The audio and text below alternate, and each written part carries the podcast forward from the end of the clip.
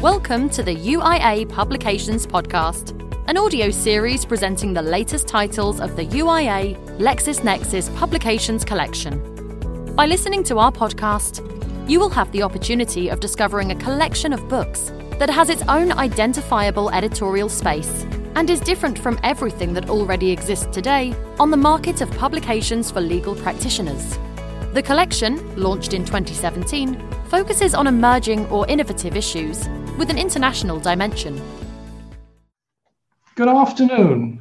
I'm uh, delighted to have the opportunity of interviewing this afternoon Francisco Javier Garcia, who is uh, uh, a lawyer practicing in uh, Barcelona. He is, uh, well, as far as the UIA is concerned, most importantly, the president of the UIA Fashion Law Commission, and a lawyer practicing with Uria Menendez Abogados in Barcelona. The reason or the opportunity is that uh, Javier is the editor of book number 10 of the UIA LexisNexis Publications collection, which has been published October 2020. And the title of this book is Fashion Law Trends and New Challenges very exciting book. I must say, I'm not at all an expert in fashion law, and I've read it with enormous interest. And I must congratulate you, uh, Javier, because it's uh, very well edited, divided in four parts. Part one on IP and antitrust hot topics for the next decade in the world of fashion. Part two which is dedicated to employment law related issues. Uh, part three on fashion and sustainability, and part four on fashion as regards corporate and contractual issues. It's uh, quite a lengthy book, it's 187 pages, written by uh, some 21 authors from number of different countries from Spain, Belgium, the United States, United Kingdom, Portugal, Italy, France, and I must say, very, very excited to have the opportunity of interviewing you on the book. Javier, let me start with asking you, um, rather than starting from the beginning, I'd like to I'd like to ask you something about this chapter, which in fact you are the author of, on uh, in the part three on fashion and sustainability. The Fashion Pact. What is this Fashion Pact? Thank you very much, Carlo, and thank you very much, UIA and LexisNexis, for the opportunity. For me and for all the authors, it has been a great pleasure to to contribute in, in this in this book. So, in, in response to your query, the Fashion Pact is a unique agreement in between the some of the key players in the fashion industry that has no precedent. It's an agreement between, as I was saying, key players that have decided to uh, unilaterally agree on self-providing uh, with a legal framework uh, in order to achieve uh, certain milestones regarding sustainability and certain goals regarding how can they reduce the impact that fashion industry does have in, in the planet. And, and this, this refers to the to for us for in order just to point out one example it could be to reduce the, the amount of plastic that uh, ends up into the sea. And with this goal they have agreed on certain practices as for example the reduction of of the use of plastics uh, in the envelope and in the manufacture of their products. It's a very challenging path which aims towards a very noble cause which uh, affects all of us which is sustainability this is wonderful. I noted that um, the Fashion Pact also identifies what are referred to as accelerators, accelerators which accelerate uh, achieving uh, the commitments of the pact. And I see that these are circular economy, education and awareness, financing cross sector collaborations, and innovation. So I hope that the pact will become enforceable. It seems that uh, this is the objective, that it will be enforced because the companies who have signed it wish to enforce it.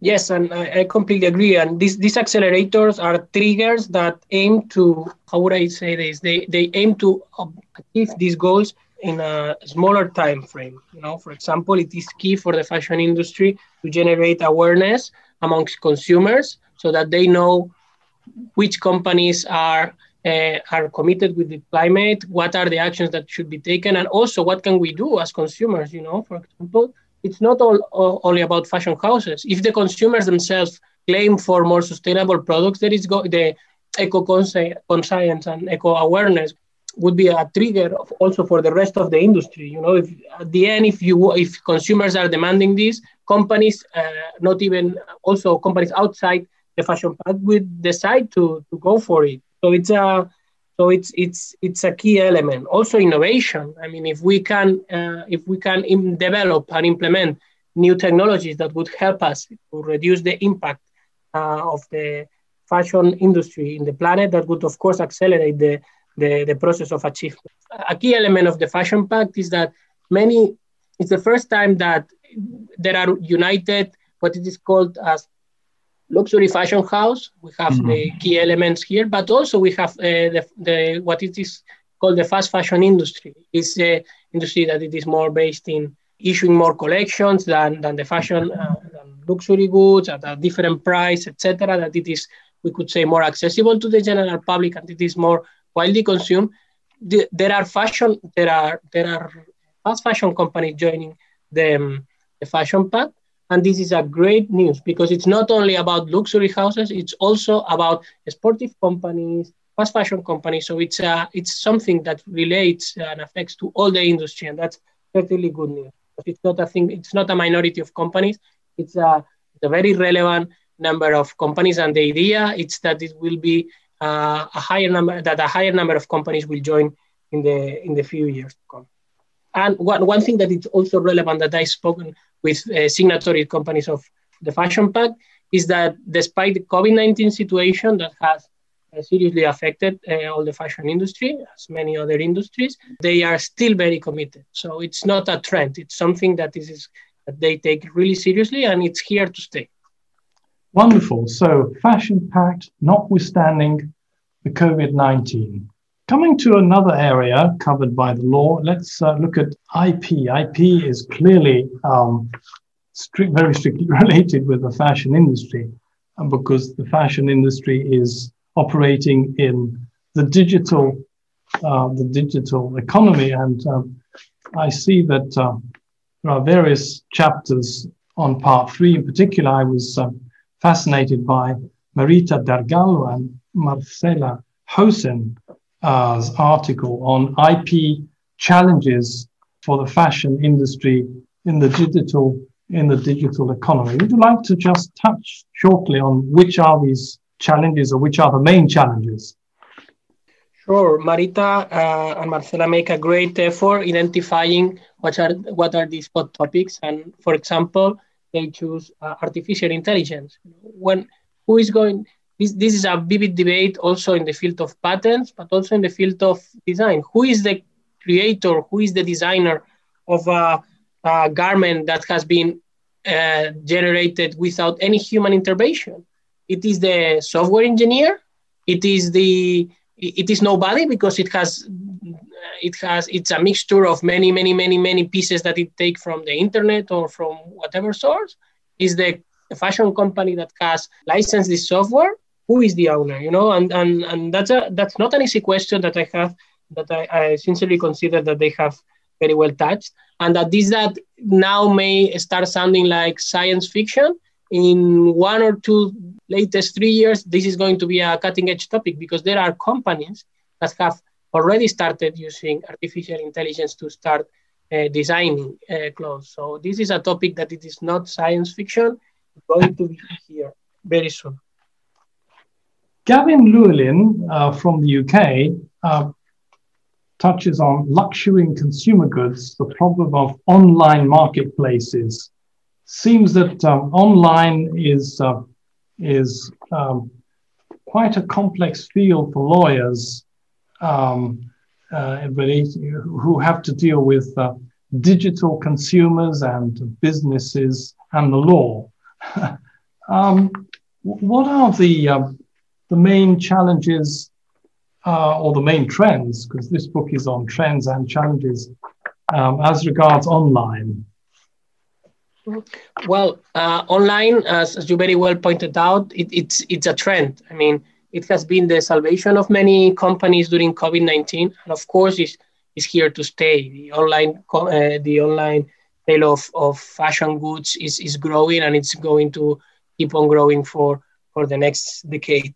The one of the ways to sell, of course, is when a fashion company can have its own website, but it can also participate in marketplaces. So marketplaces are not the enemy. Far from that, it can be a good solution to sell your own products online and to go to a vast, uh, a wider market than your own website.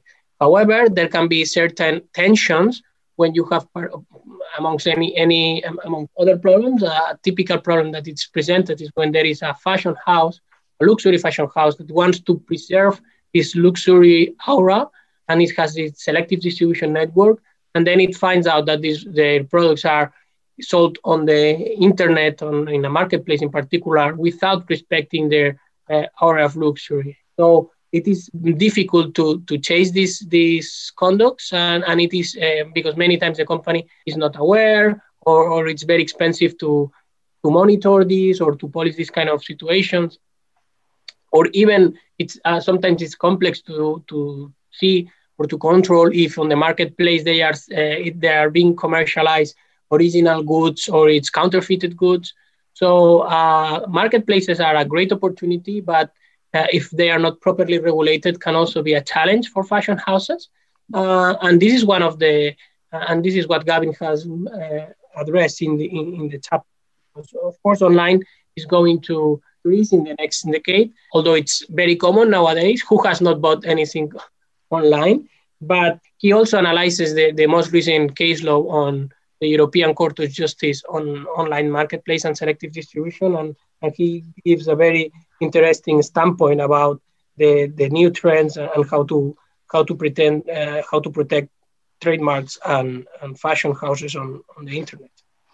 Thank you for that.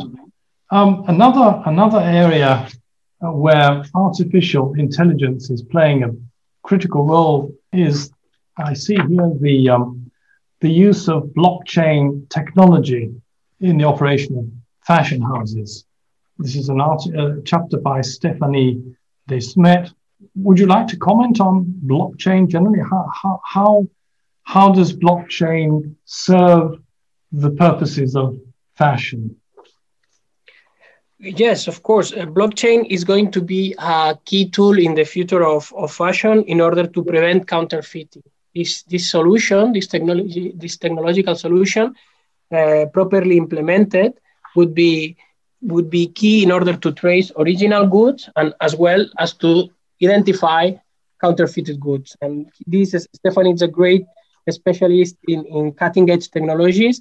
He has already uh, analyzed this, this question for us in the UIA's uh, a couple of years ago in Milano. Uh, he's very close to a European hackathon on blockchain, and, and in particular, he, he was very close to a solution uh, on the distribution channel through blockchain. So she she very well know what is going on, and this that again, again I am very conscious that this may sound like science fiction, that this is not going to to happen. I can say um, because we very well know that, that this is already happening. Maybe we don't see it because we don't see it on the sport, but this is happening background. You know, this is happening.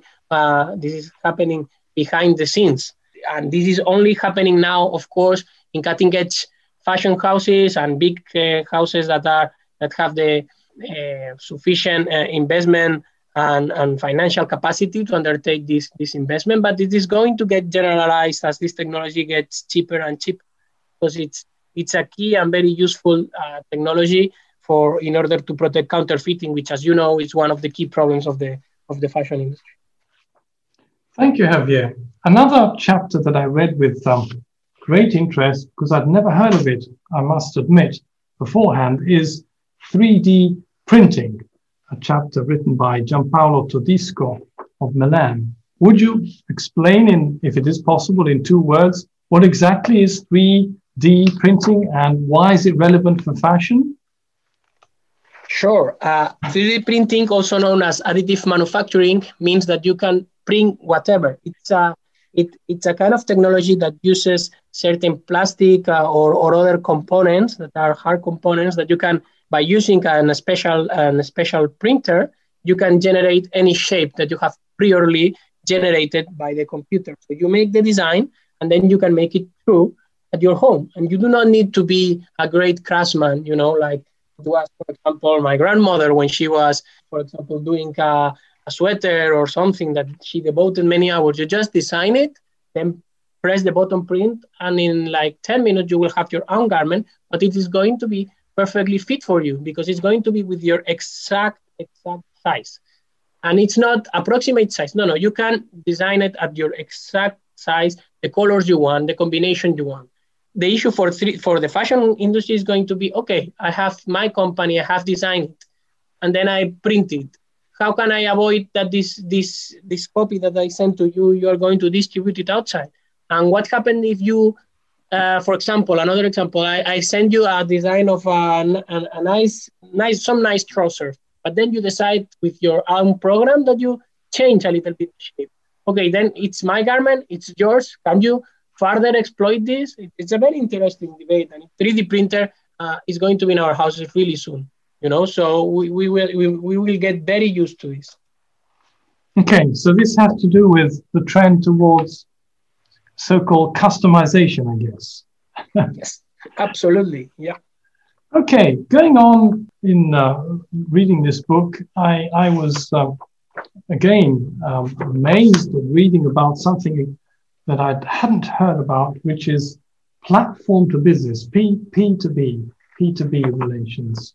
And this is the digital single market regulation of 2019, which I understand that um, only entered into force um, on the 12th of July 2020. So it's very, very recent, and the book comes out exactly in the right moment.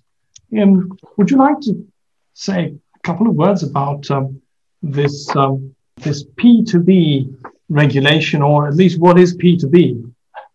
Sure. The, the platform regulation it's, it's aligned with what we mentioned before on, on marketplace.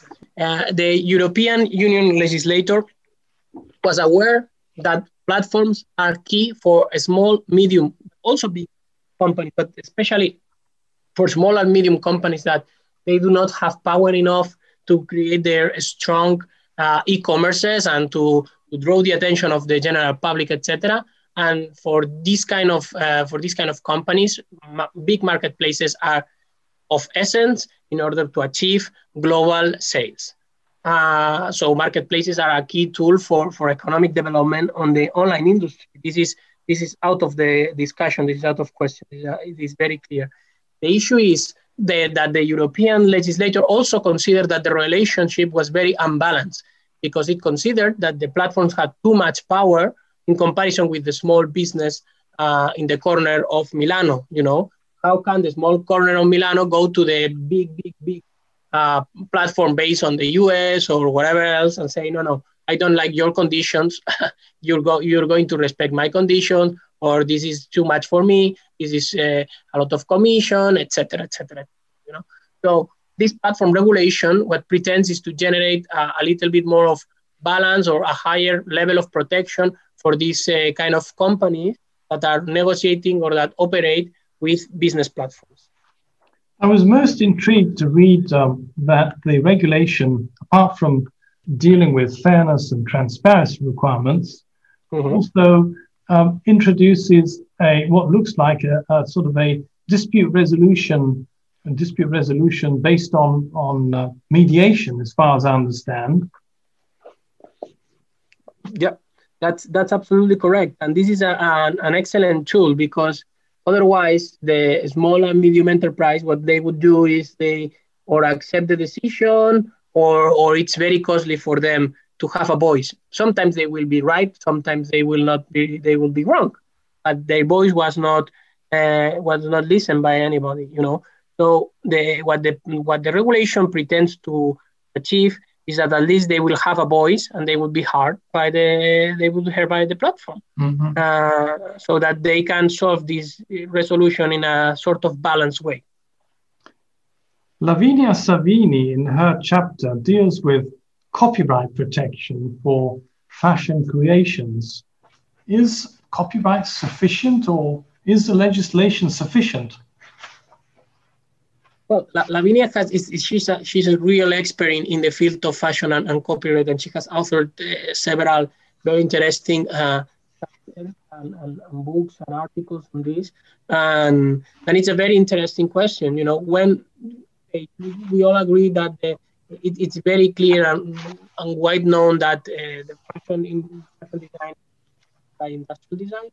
But what about copyright? I mean, some people have, uh, or it's been always discussed, if fashion is a kind of art, something that I really think.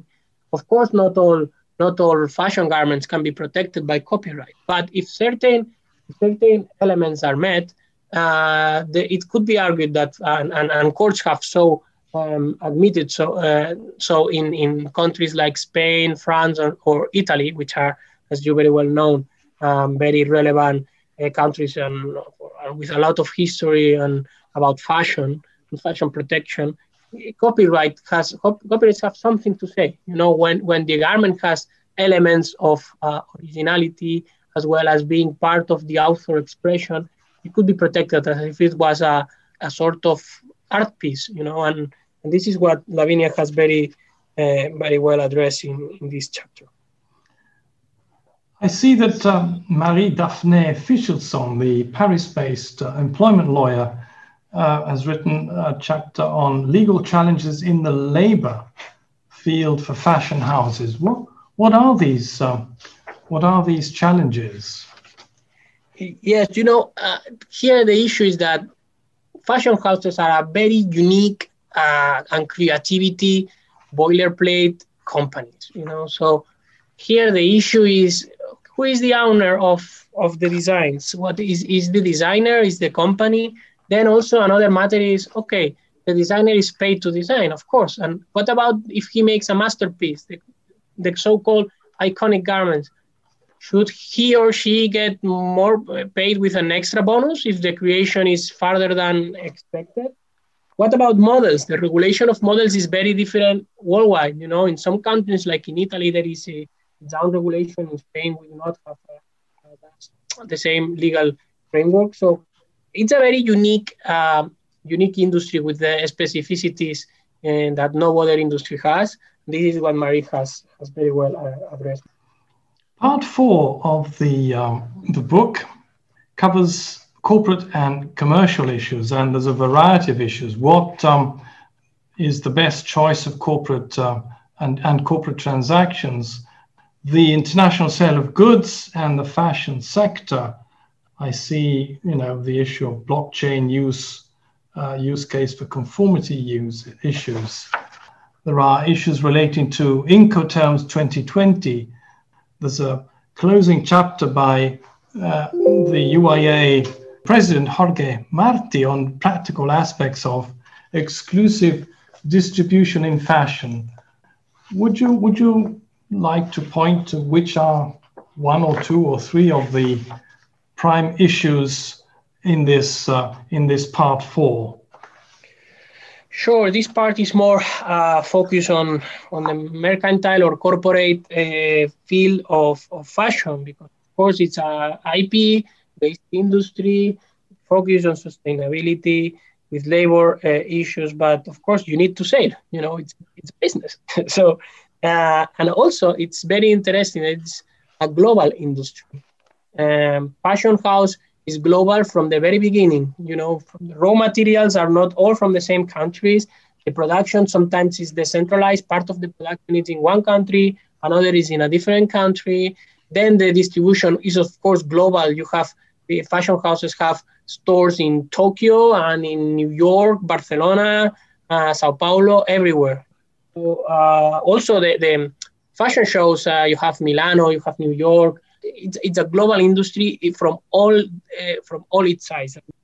We discuss yeah. about Incoterms because uh, they, they change, the Incoterms changed this year, uh, although many companies have not yet adapted. But as I was saying, for an international industry, this is key. Exclusive distribution that was addressed by Jorge Marti, it's also very, it's, it's a key element, you know, when if you want, if you have a luxury uh, fashion house, you have to select an exclusive distribution network in order to protect your hour of, of, of luxury. And, and this also has certain implications on, on antitrust, which is another, another aspect that we cover by our colleague uh, Joanna White. And, and it's also essential in, in and it's going to, to play a key role in, in the next decade ahead. Thank you, Javier. Well, um, as you will have uh, appreciated from listening to the enormous variety of areas covered by this book, uh, one can say that it is an extremely precious uh, reference book or manual. It's a handbook almost for all lawyers who wish to become more acquainted in the field of fashion law. I would I would say that it's of extreme interest both for practitioners specialized in fashion law, but also in-house counsel in fashion houses and as well as external counsel possibly also students who wish to get interested, involved in the uh, world of fashion law. So I must say, an exciting guide full of extremely new areas that need to be discovered and known by lawyers to keep abreast with today's issues relating to fashion. Javier, thank you ever so much for your time and dedication. This is a wonderful book and I hope that with this uh, podcast, we will be tempting those who are listening to buy copies of it because it's really worth. Thank you very much. Thank you.